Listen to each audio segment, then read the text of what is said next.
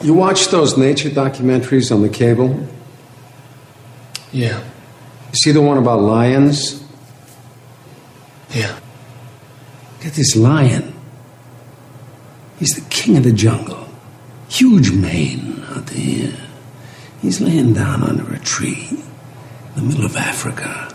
He's so big. He's so hot. He doesn't want to move. Now, the little lion cubs, they start messing with him. Biting his tail, biting his ears. He doesn't do anything. The lioness, she starts messing with him, coming over, making trouble. Still, nothing. Now, the other animals, they notice this, and they start to move in. The jackals, hyenas, they're barking at him, laughing at him. They nip his toes and eat the food that's in his domain. They do this, and they get closer and closer and bolder and bolder, till one day, that lion gets up and tears the shit out of everybody, runs like the wind, eats everything in his path. Because every once in a while, the lion has to show the jackals who he is.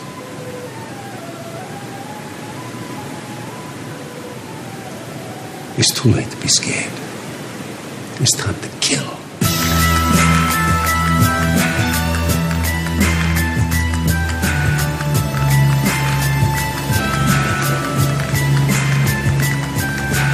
Flint, and I'm you now, if there was a third world country in America, Flint would be right, would be one of.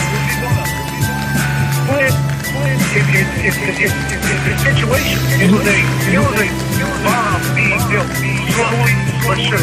Go ahead. They closed Go the ahead. plant, uh, uh, they closed those plants, you know, that, Crack. the, uh, Crack.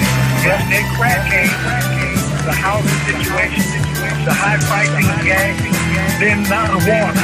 I mean, it's just one thing after the other. You know?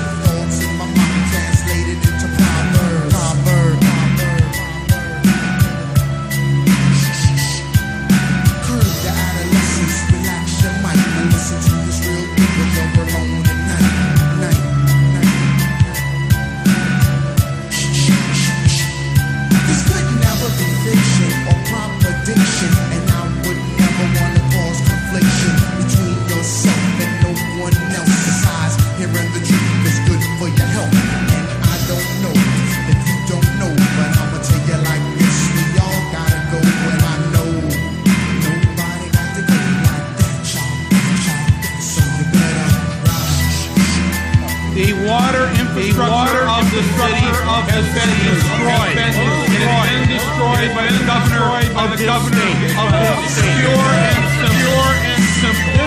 This is not a natural disaster. A natural disaster. This is not a mistake. Not a mistake.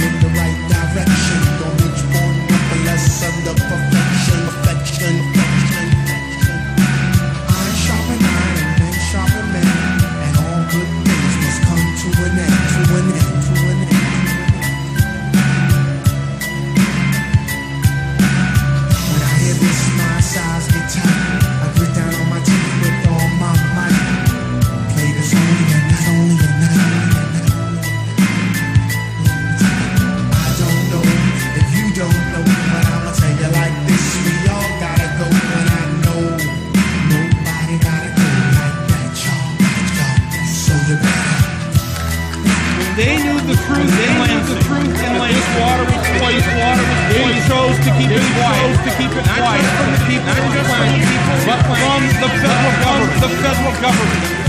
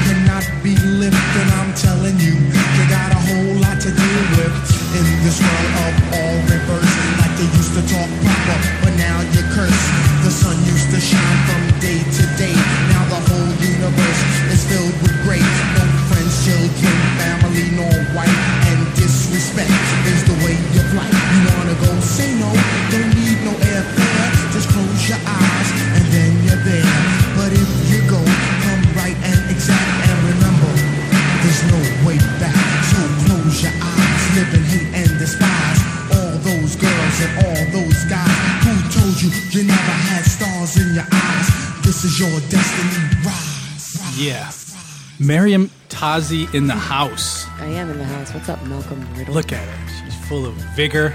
She's got juice. No, it's more like anger. Look at her. People, she's right. That's right. AKA Yeah, but geared towards myself, not to, towards any. the African would Anybody attitude. else. Well, I'm sure you don't want to get into I won't. on the, on the MIC. But people, thanks for tuning in to a, another episode of American Riddle. And you know how we, you know how he gets down. Had to bring it in that way. Works. No choice. No choice at all. We just gotta gotta go with the flow, right? Yeah, I can handle that. That's what's up. Um, so yeah, we're we're cutting loose today.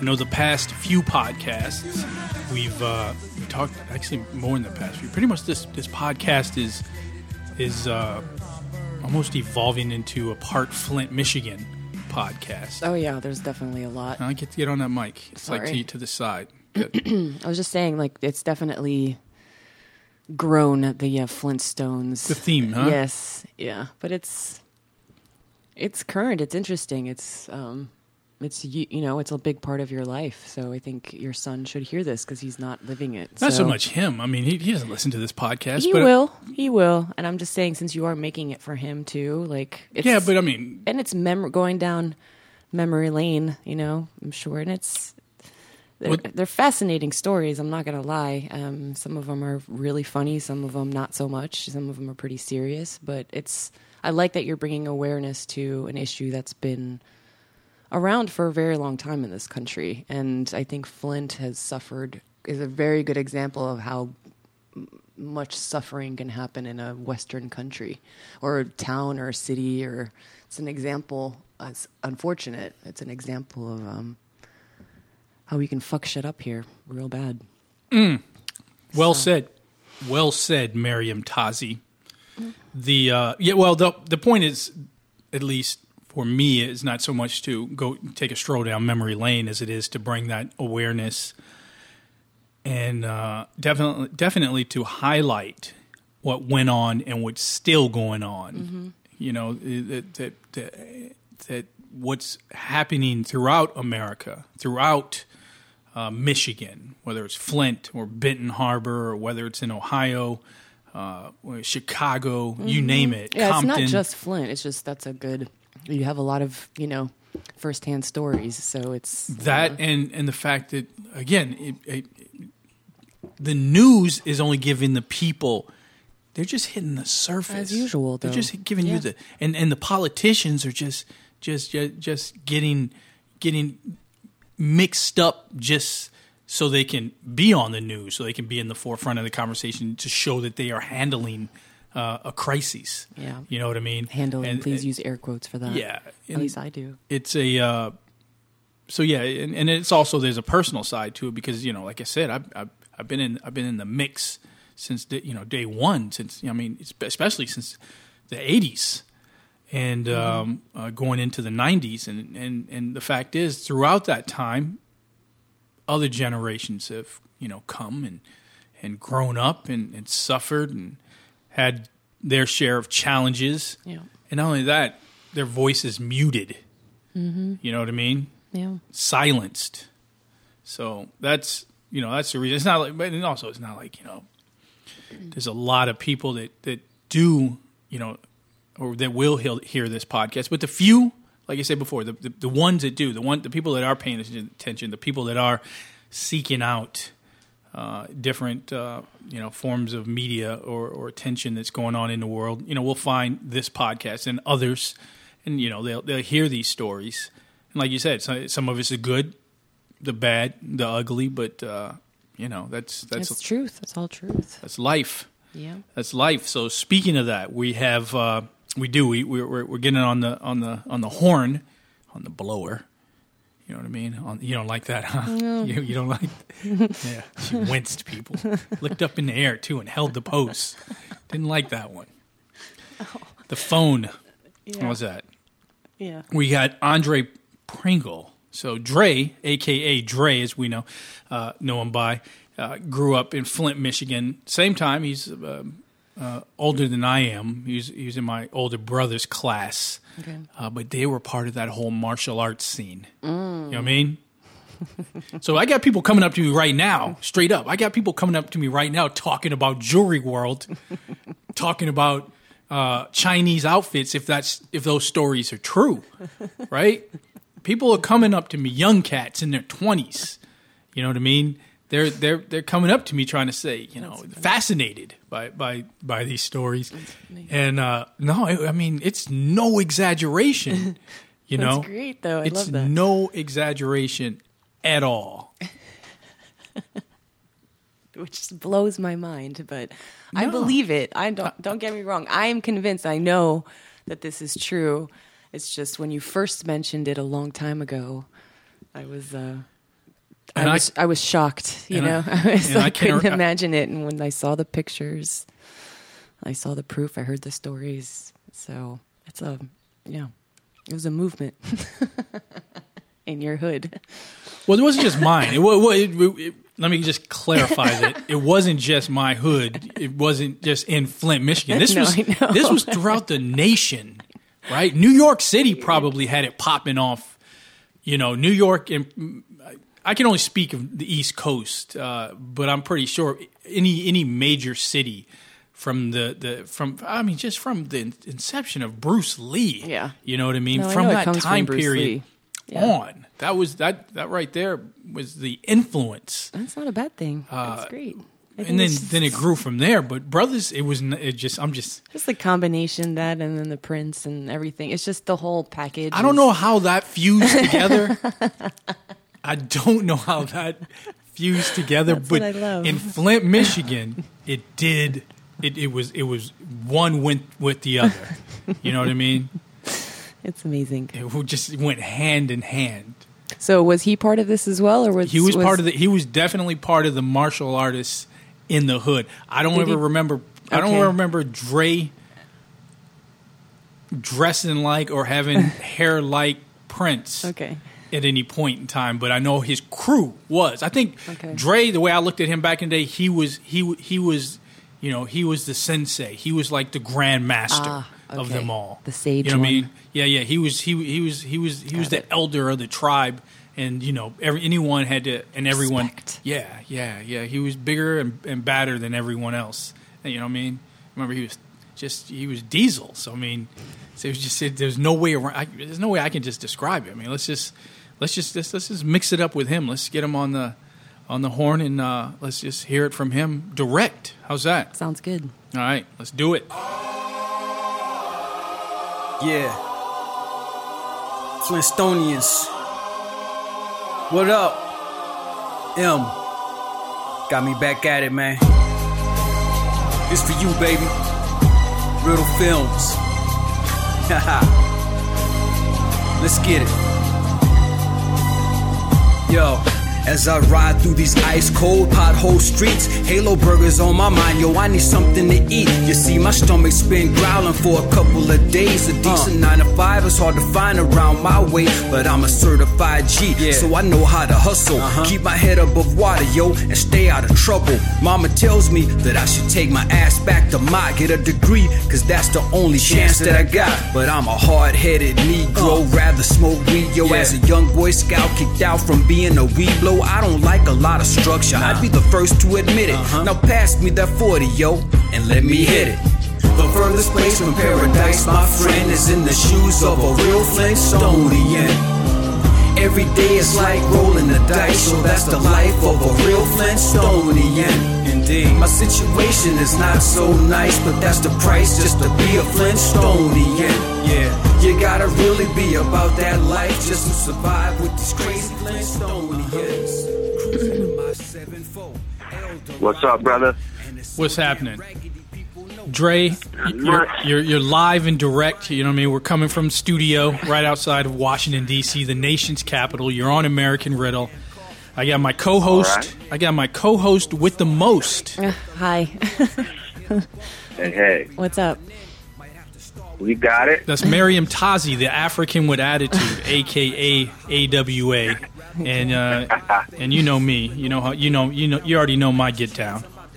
Yes, sir. So we were just setting it up. sir. We were just setting it up. We were talking about we we opened the top of the show talking about Flint, Michigan, and you're aware of uh, you know you're aware of this this little podcast that we have, and we we talk about various subjects. Uh, and we make Right. light of things, uh, especially certain aspects about growing up in Flint, Michigan. But the reason why I've been talking so much about Flint, Michigan, is because there's a lot of cities uh, that are suffering. You know, in Yeah. the in the U.S. and all over the world, but but you know, I'm speaking more so here in the U.S., especially Flint, Michigan, and Right. I, you know, I've been telling cats much younger than I, uh, much younger than us.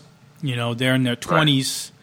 I've been telling my son, he's in his teens, that these stories that you see, these aren't new, and and what they're telling you on the news is basic. It's not even the cliff notes. Yeah. You know what I mean? Nah. It's, it's not even coming close to you know what it what it's like. You know, forget about what it was like, but you know what it has been like for every generation growing up uh, in Flint, Michigan, and uh, you know we, we you know again we've made light of the different you know parts of growing up in Flint. Of course, I've talked about you know the the our generation's affinity, at least part Yeah. part of the generation's affinity with Prince and the martial Oh. arts scene, right? I always laugh at this. I'm and sorry. yeah, and, and Mar- It never Mariam- gets old yeah, ever. to Mariam- yeah, she She has always found it hard to believe, but I've had several guests on the show, and they've confirmed they've confirmed about the disciples of Prince and the same Right. disciples that would study the martial arts. So you can confirm that this exists. Uh, yeah, it was uh, Saturday morning kung fu from nine to two, and then on the weekends uh, there was uh, somewhat dance battles. There was the, the Prince Fanatics. Uh, not so much wearing the purple, but maybe uh, doing like the the little ready for the world Jheri curl styles and uh, the and or trimming your mustache like Prince or, or whatnot. Yeah, For yeah, those of us that could grow it. Yeah. The mu- But the, Facial yeah, hair. the mustache was a key component, right? Because you had brothers. Yeah. I, I haven't even talked about that part of it. They had. bro- There were brothers with the handlebar mustaches like Prince. You know what I mean? And they would trim it to perfection. Yeah. Like Yeah. like and then then have like you said, you you even hit it right on the head. The ready it was like Ready for the World was like they they they almost Prince, but not quite. You know what I Not mean? quite. It was a version. quite. It was a version of Yeah. it. But who- but who wasn't in that era? Any singer, you know, whether it was Sheila E, Madonna, you know, Yeah. Vanity, Yeah, Vanity everyone. uh, Prince, it did influence even everyone. even hey, even Dr. Dre, even Dr. Dre, Yeah. and uh, what was what was his crew uh, called? Uh, the uh, what was it? God, I'm drawing a blank. Podcast itis all of a sudden. World class wrecking Oh, crew. man. The Yeah. world the world class wrecking crew. If you don't know it, Google it. Right for the listeners. yeah, because he he had uh, didn't he have like a silver glitter doctor's jacket he used to wear? Mm-hmm. Yeah, man. They they even they even showed it on. They even hit on it lightly, lightly in the movie Straight Outta Compton. They didn't go too deep Yeah. into it, but you can Google "World Class Wrecking Crew" Dr. Dre, and you'll see the influence that Prince had at that time Yeah. on, on everyone. Yeah. Everyone. Everyone, Yeah. Everyone, because it was it was either Prince or Bruce Lee yeah. or both Or both. Yes, Yeah. that's what I'm understanding. so, or both. yeah. yeah. I mean, down to you know the the different uh, mannerisms and phrases from from the movies. You know, just just clowning around, and you know, it's like, uh, what what was the one um, from Enter the Dragon when when he he asked uh, the white dude if he wanted some tea, and it's like, would you like some tea, Mister Whiteway? yeah. Mr. Mr. Braithwaite. You know. Yeah. Yeah, or or you know even Prince, the the looks that he would give. It was Yeah. like if somebody was clowning you, you'd give him that Prince look. You know, you you make your eyes big and you know poke your lips out and look at them crazy. yeah. This is true. Really? And it would scare other people? It wouldn't scare him. No, it, it, it was just it was. Because, I mean, that's not you would. scary. It's like, do you want to take me to bed? I mean, that's Prince, you know? Any look that's going to be like Prince, it's like, I'm going to jump you. Let's go. You know? So I'm not really sure it was the right context, but I'm learning. I I'm don't. learning. I don't. I don't make up the rules of the streets or the guidelines, Mary Yeah. Okay, it just was. All I'm saying is that it, it existed, and Dre here is uh, is confirming it. And yes, you're right. Those looks, the stares. It doesn't matter if it was if it was someone talking smack or if you were trying Yeah. to be seductive in front of, in front of a, a, a- a woman. You would give. Yeah. it- I never gave that look. You know what I mean? I wasn't No. part of that crew, but uh, I rem- I remember. and and I'll use the word. I remember a lot of your disciples that hung around you, and I described you mm. coming into the show that you were more of the ringleader of not not Prince disciples, but of that martial arts scene. I just remember, I remember just distinctively growing up, and I'd be like I said, uh. I would be DJing. We were just b boying. You know what I mean? Trying to just trying to trying to suck up as much knowledge as we could at that time in hip hop and Right. have that movement in Flint, Michigan, the Flint, Michigan, and Detroit hip hop scene. But I, I Yeah. remember you, well, my brother and his crew, and they would just be doing the man- mannerisms or going through the motions of whatever. I can't. I don't remember the book, but it was a manual that Bruce Lee made, and it would have all the moves. And that that was Oh, the he had a he had a couple of them. I think Trey had the red and black uh, paper bound one. I forget what it was called because there was like the Tao, Yeah. uh, to Jeet Kune Do, and then there was uh, Bruce Lee's Gung Fu. There was um, the Way of the Intercepting Fist. There was there was all kinds, but I think Trey had the one that was red and black. there was no internet. So there was no, No. internet. So there was just the, there were just those manuals, and that's what the because I don't I don't remember any dojos. I don't remember any real grandmasters up No. up in Flint, Michigan. Any training facilities. You know what I mean? I can't. Yeah, I don't remember like like today. You know what I mean? I know I spent spent a lot of money. You know, my son growing up at the Taekwondo, Right. and I drop him off, pick him up. You know, hour and a half later. There was none of Yeah. that. There was none of that. So I'd, I'd see I'd, I'd see my brother and some of his friends be out on one side of the porch practicing or outside, and then I'd see you know we'd be on the other one listening you know with the boom boxes, and we'd be doing our thing wearing Kangols and, and Adidas sweats. What a contrast. So Yeah. it just it, it was just all merging together. yeah. Now to to backtrack a little bit, it's funny that um, you would say uh, my disciples because I just recently, all these years, I just recently, like within maybe a couple months ago, found out that I was looked up to like that.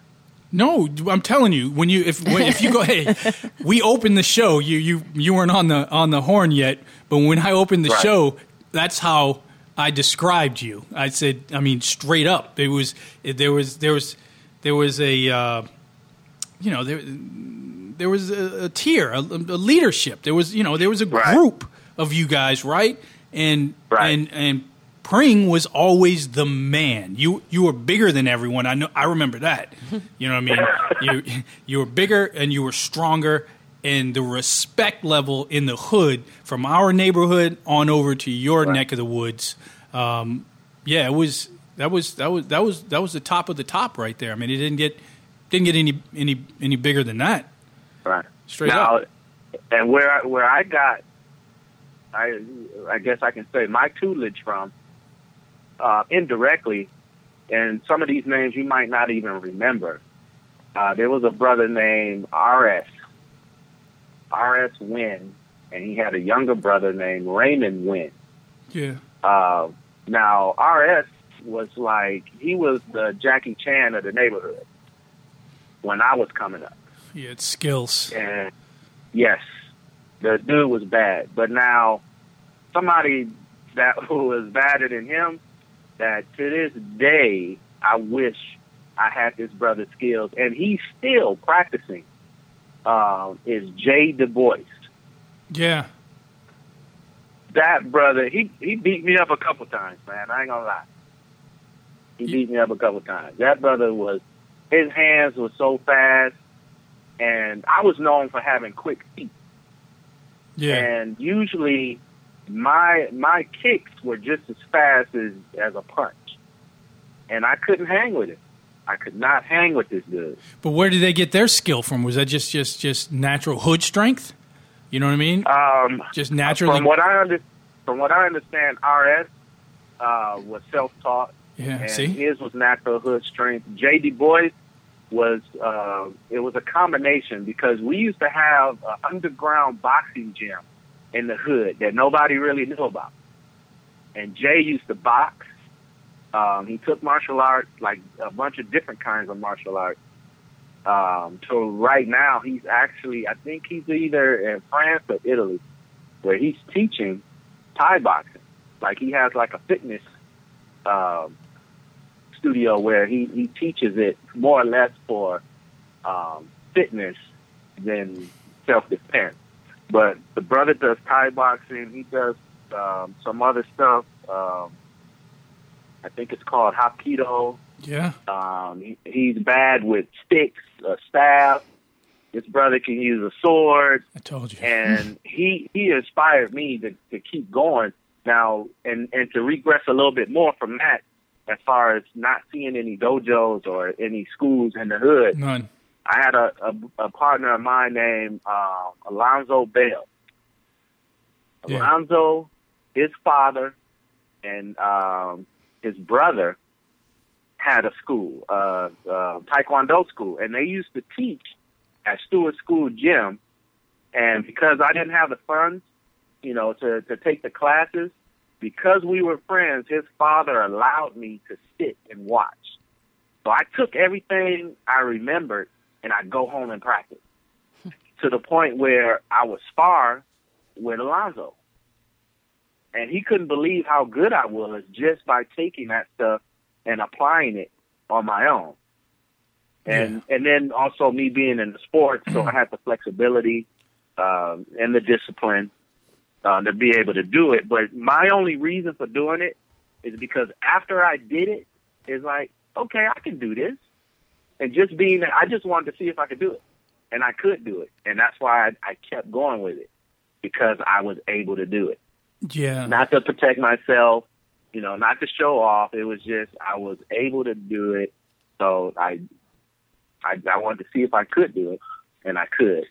And I just took it to the level, the next level, or any level I could take it to. That's what I did. So uh, those were the cats that inspired me more so uh, than RS was Jay. Uh, that brother was he was a funny cat. He was smart, um, and that was for him to be um, as slim and and and small as he was. That brother was strong. Yeah, and that was a Real lot. I mean, there was there was a lot of different different different people, and and and, and like I said, mo- uh, most neighborhoods have a group of, of talented individuals, whether it's martial arts or basketball, football, whatever the, the said sport is, and it's it's pretty much genetics and self taught. You know what I mean? Yeah. Some, some you know they've watched Yeah. something on television, but but you know in this in this case, I mean it it it, it ran rampant in the eighties. I Yes. mean, it was it, it was just it was Yes. it went hand in hand. And some cats, you know what I mean, dressed up. They had the martial arts outfits on. You know what I mean? Yeah. I'm, I'm I'm pretty sure you owned one too. Maybe I mean Actually, actually, I thought I looked stupid in it, so I Yeah. didn't. hmm The only thing I did have was the the the uh, karate shoes with the cotton bottom. the ones that you can't hear on rice paper, right? Yeah. Yes, yes, Because there's two kinds. yes, That's what I And, learned on one uh, of our recent podcasts. So yeah. But once I got a little bit of change, I found uh, the martial arts spot downtown on uh, South Saginaw, yeah. and I went and got a pair of those shoes. Jewelry world. which makes no sense. Yes, yes, Jewelry World.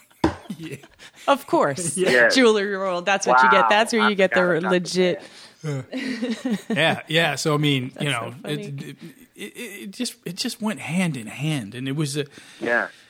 it's fascinating because you know when you think about it, how do you how do you think that that helped you, uh, you know, to navigate through the dangers? Why don't you talk? Just talk to me a bit about the the the, the dangers of just growing up in Flint, at least from your perspective at that time. Wow.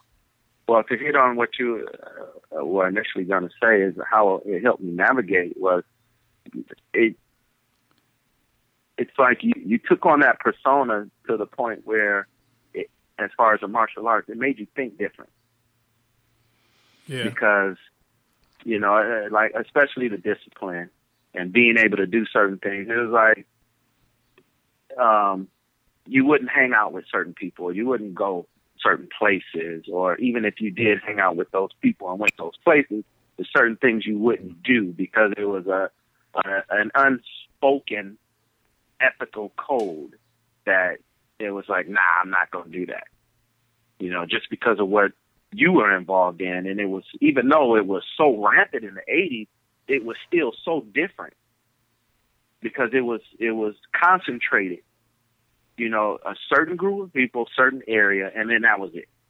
So either you got people that laughed at you, talked about you, or you got people that admired you, you know, because of what you were doing. Now, the stuff that I saw growing up, a particular situation, I remember uh, throwing a football in the street, and a couple houses down, I heard an argument. And believe it or not, it was a pimp slapping somebody up that owed him money. And he hit this dude so hard he knocked him up on top of the roof of the car. Yeah. Damn. and I'm Pimp tripping like you know they're they're like literally blocking the street, and I the street that I was on is um on um it was between Lippincott and Pingree on Mayberry, Yeah. but it was closer to the Lippincott side, um or actually across on the Lippincott side closest to the lake. But even though that's quite a distance, it was so loud, you know, I could still hear it, hear everything that was going on. Pimp hand was strong. Yeah. yeah. I and mean, then the same same dude, yeah. Malcolm, same same dude, end up uh, the same day actually, but later on, shot somebody in the foot down at that same area. Yeah. Yeah. No, I mean, I mean, A lot of work. that's a, it's a, yeah. Pimping ain't easy. You know, no, and it was real, Yeah. It was, it, pimping in, definitely real. pimping in Flint, Michigan was a, a big, not really, uh, it wasn't, it was a part of my childhood growing up. Pimping was. Right. I mean, we, you knew about pimps. They were in, in the neighborhoods, even, even, you know, on our, our, my side and the south side. Of course, the north Right. side, the north side was a little bit more notorious, notorious. Yeah, uh, than the South, but no one was free of of then no one was void of what was going down in Flint, Michigan. And I remember the pimps, I remember the finger waves, the fur coats. Oh man, yeah, You know, I remember the pimp used to come to my neighborhood, right? And he would roll Uh-huh. up. There was a couple pimps that used to roll up. Um, but one of them would come up, and I've told this story on the podcast where he'd watch. You know, I'd watch his car. He'd, he'd, pay, he'd throw a couple bucks my way, he'd come by, whatever. He'd hang Yeah. out. Older cat, right? But uh, Yeah. I'd wax his car, and he would leave. I don't know if you remember this, but but back in the day, they Uh-huh. would they would brothers would drive around with the wax still on their car. You remember that? oh yeah, yeah, yeah.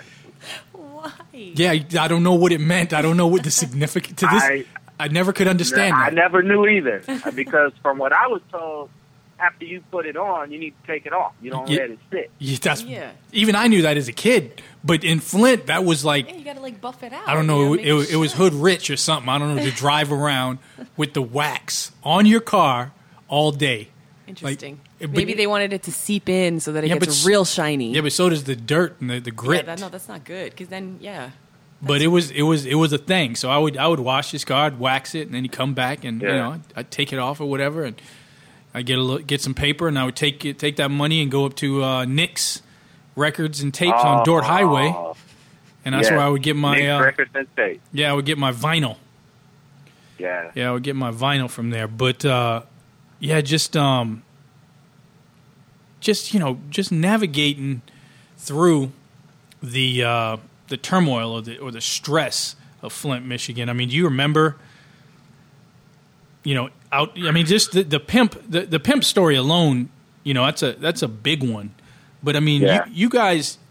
One of the things about your crew, like like we were always in the streets, just because just Yeah. b boying and and DJing and and and the MCs and stuff. We just had to go hood to hood and battle and do do stuff. So we was always. But you guys would show up. Your crew would show up like at mainly the dances, and you guys Yeah. would be at the games. Like because you you played football, right? Yeah. Where'd you play football at? Uh, shoot, man. I played uh, When you played for McKinley. It started. Yeah. It started at McKinley because, um, let me see, because we didn't have like here in California is what's called Pop Warner, yeah where the little kids put on pads. So sixth grade, fifth grade, sixth grade, we were only flag football, but I I played sports. Uh, from elementary all the way to high school, so the pads didn't come in until seventh grade, and then um, that was influenced by the older cats in the neighborhood because I don't know if you remember when we played football in the street, the street, the concrete was was touch, yeah but the grass, the No, little grass, it was area was stick. yeah. You get you get you get hit all day and day, and and and pray So to God. If you got hit, yeah if you got hit off of that grass and hit the concrete, I mean, that that was a part of the game. all the time, all the time. And and you would believe me, man. You would those games meant the world. Like I mean, you'd be ready to cry if you lost. Like your your night because we played till it dark till it was dark. Yeah. Mm-hmm. You know what I mean? Yeah. So so yeah, you we'd be running the sidelines and there's a little patch of grass and then there's a sidewalk. So you touch Yeah. that grass, it's fair game. it's Yeah. it's fair game. Yeah. So I mean, So now, be, because of those games, a lot of the older kids were asking uh, the younger ones, uh, me included, if we were going to play uh, with pads when we had the chance. yeah. And I really didn't know because the only football I really knew as far as pads and helmets was, you know, what I saw on TV. That's it. Um, so when I when I did, you know, finally get to McKinley, seventh grade, I decided to to try it out. And for me, this this this is what ran through my head. Playing with the older kids, I used to get rocked. Yeah. Always banged and bruised up. Now, I got on pads. You Yeah. can't hurt me. Yeah, you're like a tank now. You're protected. So that and that's that was my um my, my thought process going into playing with pads. It's like, ooh, I can go at you as hard as I want, and no matter how hard you're coming at me, I might feel it a little bit, but you really can't hurt me. So, I, oh man, I, I took that as far as I could go. I every time I I could make a tackle, I tried to hit as hard as I could Yeah. um, and not knowing it because I wasn't, you know, I never bragged or boasted about anything, but um, a lot of people said and told me that I hit pretty hard. But now I've been hit by cats, and I've seen other cats that hit way harder than me, and I'm gonna give you some names that you probably know. Roberto Baco. Yeah, he's hardcore. He's he's. I've I've I've seen him. I've seen him in the streets with his hands, and that brother was was was like Mike Tyson. So yeah, that that Yeah. that, that, that he was he. He's he is the real deal, no doubt. Yeah. Uh, Yeah. Another brother that um, I looked up to and I enjoyed playing next to, uh, especially uh, our senior year, with Lester Lifton. Yeah, That brother, he he was the only one that I ever played against that like rung my bell when we hit. Like I'd hear sirens in my head. He was the only one that could do that. But he is one of the reasons that you know I aspire to hit even harder. yeah. It was it was it was that time. Like I said, there was there were differences. There were there were okay. Yeah. When you, I'm gonna just go back just for a second. You're talking about Right. it. You're talking about an inner city, and this again, this isn't a new story. Inner city that didn't even have the money for what's now known as Pop Warner, right? Right. You, there's pads, Right. there's everything that you need, but there was nothing. So a little a child growing up in Flint, Michigan, then would only see it on TV, and that was his own, their only connection to uh, the sport itself. Um, Right. there were no there are no programs. Again, I, I, I joke about it. There's no dojos. There are no grandmasters. There's, Yeah. There are no um, there you know there's no football or basketball you know uh, outlets. You just have to play in the streets and make the best of it until you got to a grade that you know if you were lucky. But I I remember coming up. It was yeah. It was. I mean, you you, you mentioned Bakos yourself, uh Marcus Moore. Um, Oh, uh, yeah. yeah. I mean, you the, you you guys you guys pretty much ran the school. You know what I mean? Uh, in a way where it wasn't threatening. It wasn't you know us against you guys, but but it was Right. it was it was a very disciplined manner where there was a city full of chaos. Let me tell you, everyone's everyone's re- everyone's heard stories about Flint, Michigan. Everyone's you know, get granted, we're talking, and and, and again, each side, no matter which side of Flint, Michigan, Michigan you, you're you're talking about, north side, south side, whatever, uh, the same amount of stress is there.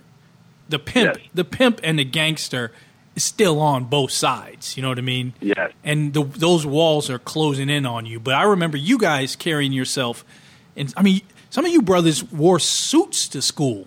You know what I mean? Yeah. Like, like Yeah. my, my, uh, a lot of cats in that in that group. you guys would wear suits which I just thought was odd, but it, they, that's just how they carried themselves.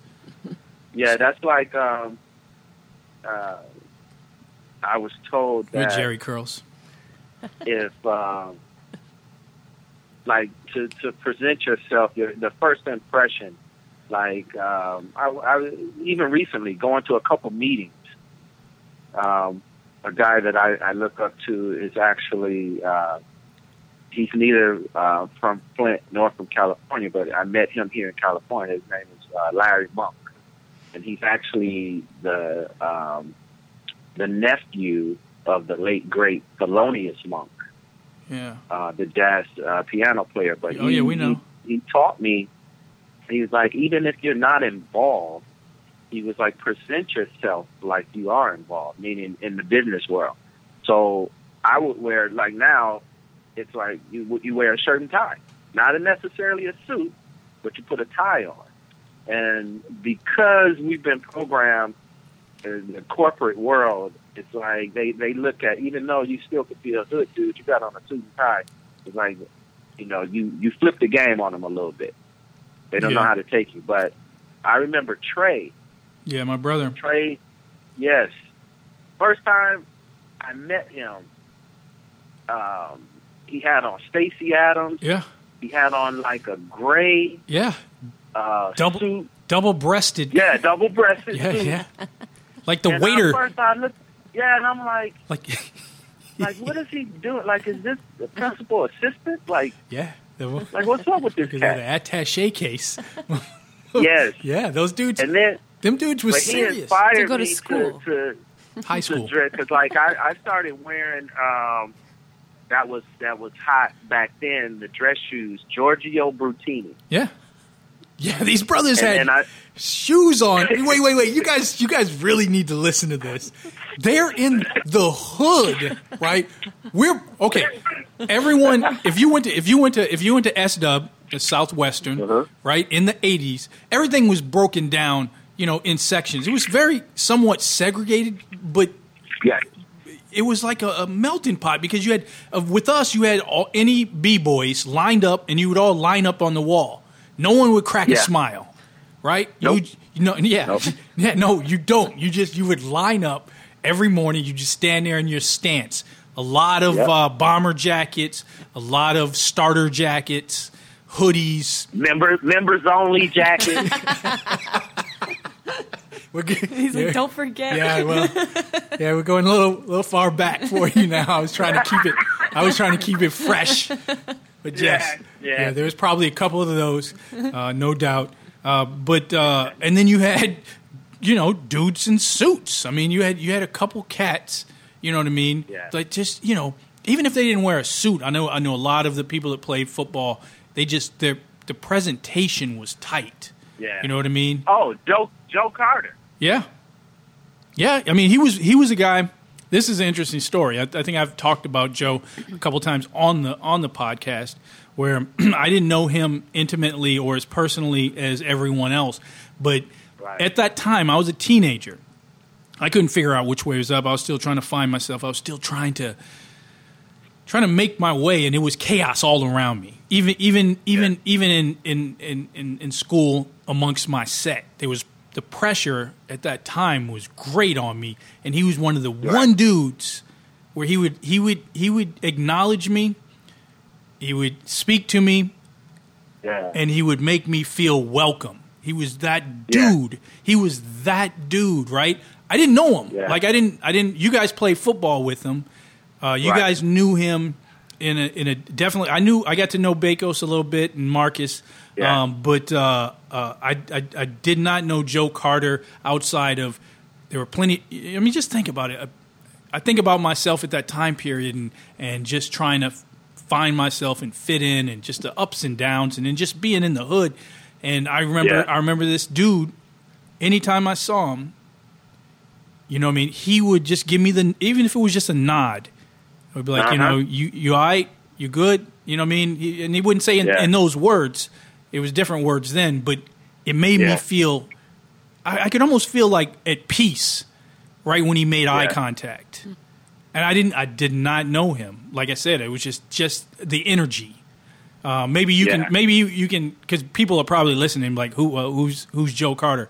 Why don't why don't we Uh-huh. why don't we go into how you guys knew each other and who who Joe Carter um, you know was to uh, Flint and Flint Southwestern. Well, Joe and I, uh, I, it seemed like we had been friends forever because I really can't remember how we met, but our relationship uh, got closer uh, once we got to uh, Southwestern. We, we we we bonded a little bit more, but Joe had that spirit that where even if you didn't know him, you would gravitate to him because of the type of cat that he was. He always, uh, even if you didn't ask, you you wouldn't even know he's around. If he saw you needed help, he'd approach you. As, and a lot of times he wouldn't even ask if you needed help. He would just help you. So if you dropped your book and he was there, he would just start picking them up. He wouldn't ask you if you needed help. Um, excellent dude to to play ball next to. Um, And you guys what play football? Yeah, yeah. He Joe wasn't a, a basketball guy. He wasn't a track guy. He was he was uh, he was on the weightlifting team. We were both on the weightlifting team, and we both played ball together. Um, very modest and humble type cat. That to me, he was it was a little bit too excessive. I think he he could have opened up a little more, but um, our relationship was like we were so close that if I went over his house and he couldn't leave because he had chores, I helped him finish his chores so he could get out the house. Yeah. So Yeah. he so we could go kick it. And he would do the same thing for me. So there's many times where he's cutting the grass, but he needed to trim the bushes. So I'm like, dude, go trim the hedges, I'll cut the grass. Or, you know, vice versa. Um and then um I don't know how active his parents were in the community, but I mean his mother and father were man, I, I mean, I, I have a, a loss of words as far as how cool his parents were. Yeah, I'm- not to say that they were any more cooler than my parents or anyone else's parents, but it was just that. I mean, the the the vibe that Joe gave off was the same vibe that came off from his parents. Yeah, they so were. you know that's that's where it came from. Yeah, I got to spend time with I got to spend time with them. Um, uh, you know, more than a, a, I guess a decade ago. Yeah. Um, and and we talked, and yeah, they they definitely very very welcoming people. Very uh, you know, Yeah. I mean, you're in a blue collar city. They're you know they you know both parents very nice, church going. Um, Yes. You know, and, and the same thing I can say about your you know the coach, uh, Coach Jack. Um, Oh, that, yeah. that, that coached you guys. I mean, he had he, he he was telling me all these stories, but uh, back backtrack a little bit and talk about your relationship with Coach Jack and and you and Joe. Um, you know, being under that specific because when you when you see movies about you know re- like remember the Titans and and you Oh, see, yeah. and you see all these different coaches, right? Um, yeah. I think, and I, I didn't. I believe me, I didn't play any sports. I just know Right. the stories about Jack and his influence on his students. You know what I mean? Right. Um, what was that like? he, given the respect as a coach, um, he came off more than a coach. You know, he was like that uncle or He cared. uh, that father figure that most cats, you know, at that time playing sports didn't have in the home. But it's like, well, not saying, but he, man, his anger. It's funny because when he got angry, it was funny. But we knew when to take him, you know, when he wasn't playing, kind of thing. Always soft spoken, never really yelled, kind of thing. But we knew it's like, okay, he he ain't playing. You know, we we gotta we take this dude serious. So it was a level of respect, um, unspoken that we all gave him. Uh, some guys I know, you know, not mentioning any names, would you know talk trash about him behind his back. That he didn't know what he was doing. Uh, but those were the cats that really didn't have a love for the game, and even at that age, you know, a lot of us understood more than some uh, what was needed, you know, to to play and and what was expected of us from a coach. And it's like you're a player, not a coach. So you know, we already had that certain level of respect for him. But he was he would take us and individually talk to us about our grades, um, how is stuff going on at home. Um, if we had a football camp and somebody couldn't pay for it, there's a lot of times he would come out of his pocket and pay for it. And then finding out these different things about him is like made you as a player um, love playing for him or a cat that was like that. Um, and he he loved to clown around and joke and have fun.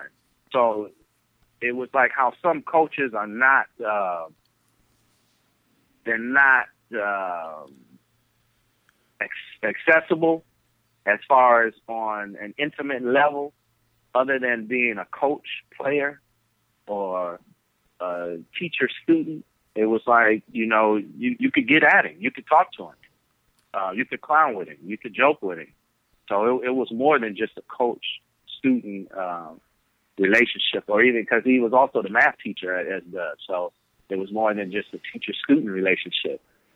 Um, and then he and Joe Carter being so close, and Joe and myself being so close, it was like I had a relationship with with Coach Jack that was more because I was I was so quiet and inverted.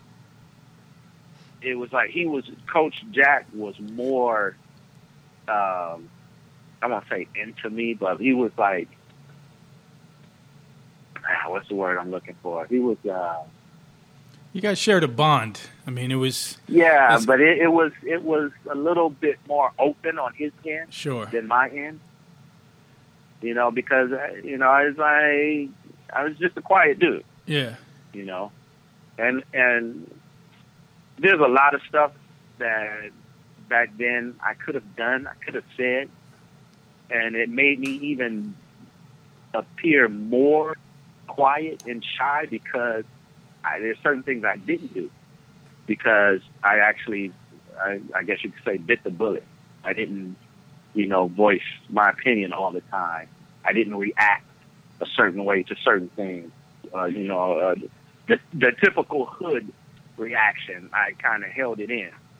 Um, there, and, and me thinking right now, there's many a fight that I broke up at Southwestern. There's many of people that I saved from getting beat up Yeah. at Southwestern.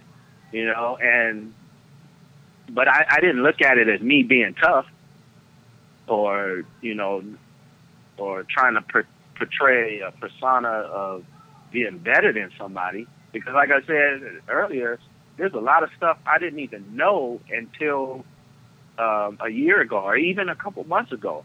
Um, talking to people that I'm still keeping in touch with that went to ESDA with me that was sharing stories with me that I had no idea people thought about me in that particular way, you know, or looked at me, you know, that way. And I, I give you a story. Um, me and Sebastian Robinson, we, we connected um, about a year ago. He was out here. And uh, we met up at this little um, hole in the wall diner and, and kicked it for a couple hours and talked. And there was um a year where I quit playing basketball. Wasn't really a basketball dude, especially organized basketball. And he even noticed that he stopped seeing me. I stopped coming to practice. I didn't play up at Stewart no more.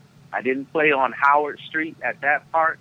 Um, I wasn't in the Regency um, playing ball uh, nowhere. He could he didn't see me nowhere.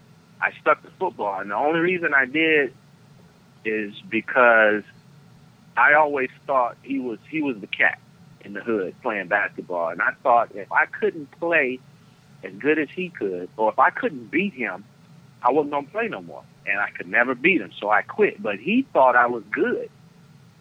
Yeah. He he he really thought I could play, and I'm like, dude, I suck. I was like, my thing is football. And going back to the love of football, this is how much I love football, which I never really expressed to anybody except my family, my immediate family right now, meaning my wife and my daughter and, and my in-laws. I love the way the grass smelled when I was on the field, the dirt, and like I would literally That's a love. before, like when Oh. I play defense, before each play, Malcolm, I would put my face mask in the dirt Yeah, yeah. No, to it's. smell the dirt before. I love playing. I have a similar You uh, feeling when I go to the movies and I smell popcorn. That's yeah, it's Yeah, as close man, as I 'cause get. This is Malcolm. I, I Detroit Lions. Yeah, I knew, I knew I was gonna play pro and play for Detroit Lions and help them get a winning season. yeah. You knew it. It was just, it was done. It was it was. Yeah, no, I mean, So- it, it, that, but that just that whole picture that you painted, everything right there, you know, just Yeah. what exists. You know, what each person that's been on this podcast has painted a different picture of, of Flint and their their perspective, but Right. yours yours is definitely more united um, uh, uh, front, I guess, more of uh, one of unity, uh, family, friends, going the extra mile uh, for your friends, you know, having their back, and also passion. You know what I mean? There's so many different stories, and then you know when you when you when you hit on when you when you talk about you know your bond and the way you were you were viewed, and you didn't know how you were Yeah. viewed, but also you know how you viewed others. Take take Joe Carter for instance, uh, Yeah. someone who I didn't I didn't know, and I, I just you know laid it out. I told you his impression on me and how he influenced me and how his energy Yeah, surrounded and would help you know it would help lift me up at certain times Right. i wasn't always around you know Right. a- around you guys that much but in those few you know in those moments you know uh, yeah, his uh, his presence uh, was uh, was was something of uh, I don't know. There's no way I can really describe it outside. It would just bring me bring. I would feel safe around Yeah. that dude. Uh, that's, the Yeah. only, that's the only thing I could I could say. And the reason why I bring it up is um, maybe you can tell us what happened with Joe and how Flint ultimately consumed. You know, I guess you could say consumed him, so to speak. Well, before I left, uh, and when I say left, I uh, immediately after, well, 30 days after graduation, I joined the Marines.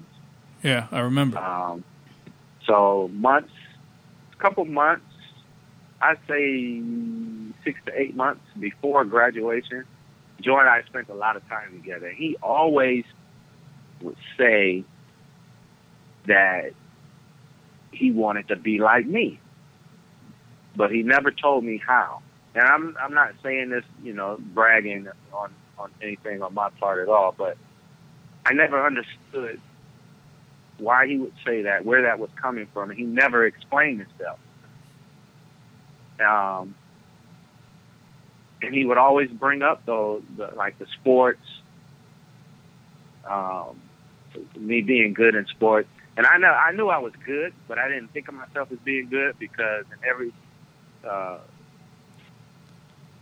every part of, of being an athlete, you know, I, I always thought I could be better, a hundred percent better um, at everything. Um, but he always told me, he was like, "Oh man, Andre, I wish I was like you, man. You know, I, I want to be like you." And I and I always ask him, you know, what are you talking about? Like, like what's going on? He always clown and joke, and we laugh, and then it, it would pass. But um, I remember him saying he wanted to leave home just just to get out of Flint. He's like he just wanted to do something different.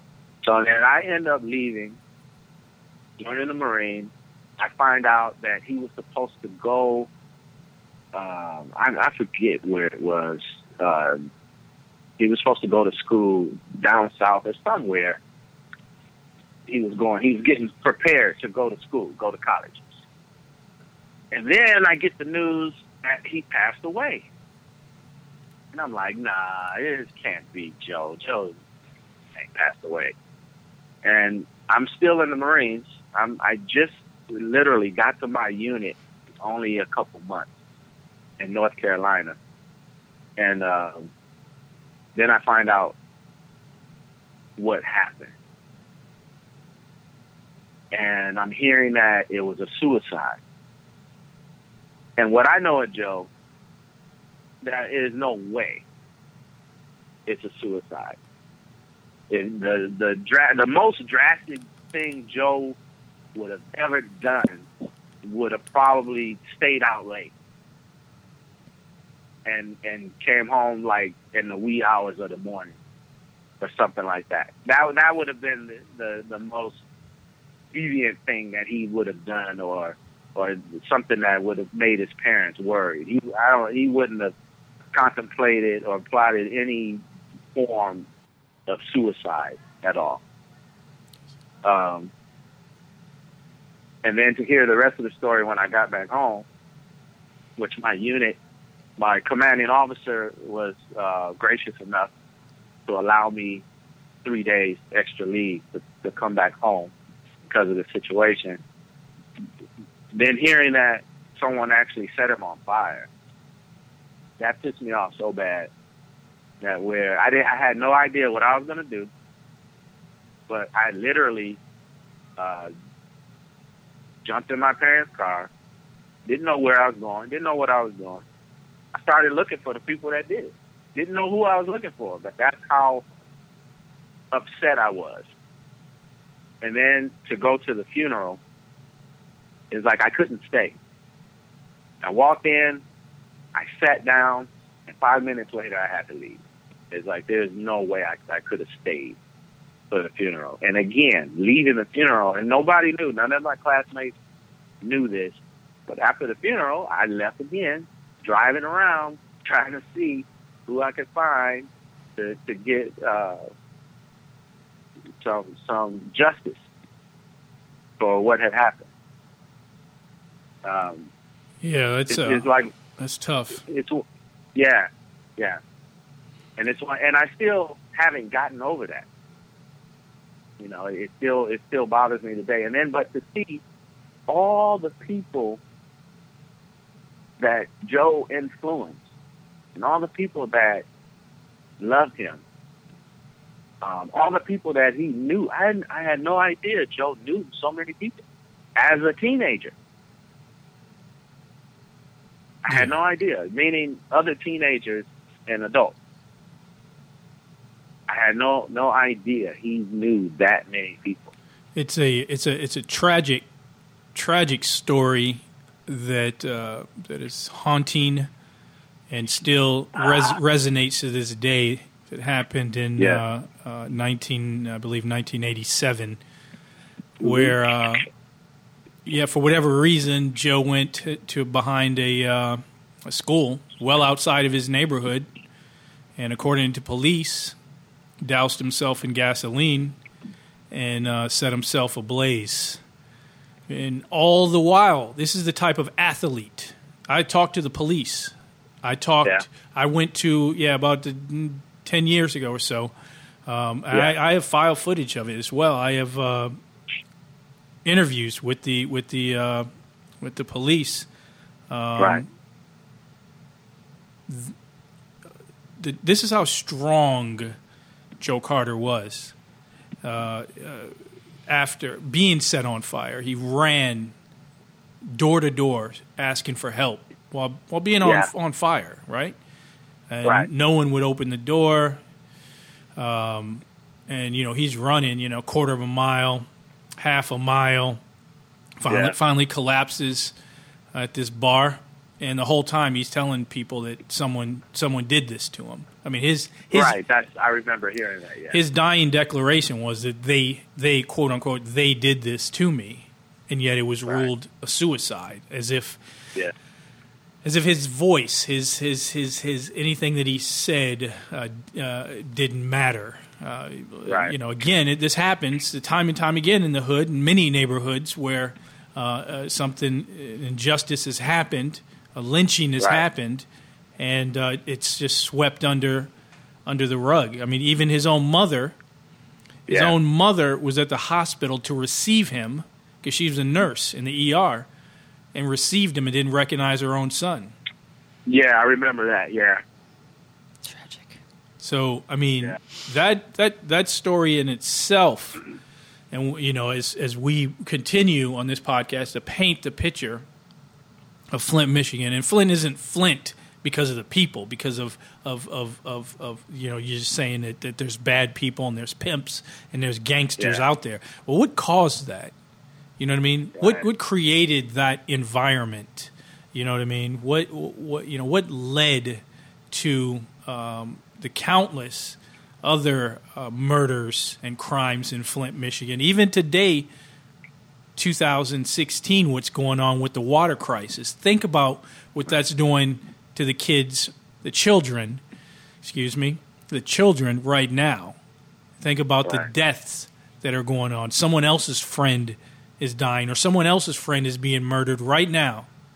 Right. Someone else's son is being taken away, or daughter, uh, just because of that that environment. You know, and that's Yeah. that's just one of the stories, and that's one that, Yeah. that that that affected us directly, and still affects us today. yeah. And uh, it, like you said, you're you know you still haven't haven't got over it. So I mean, I mean, it's not something you really get over. no, because it, it's it's it's justice has Yeah, never it's You know, and I don't even know what I I I don't even know where to begin or end. That's one thing that uh, far as with the evidence.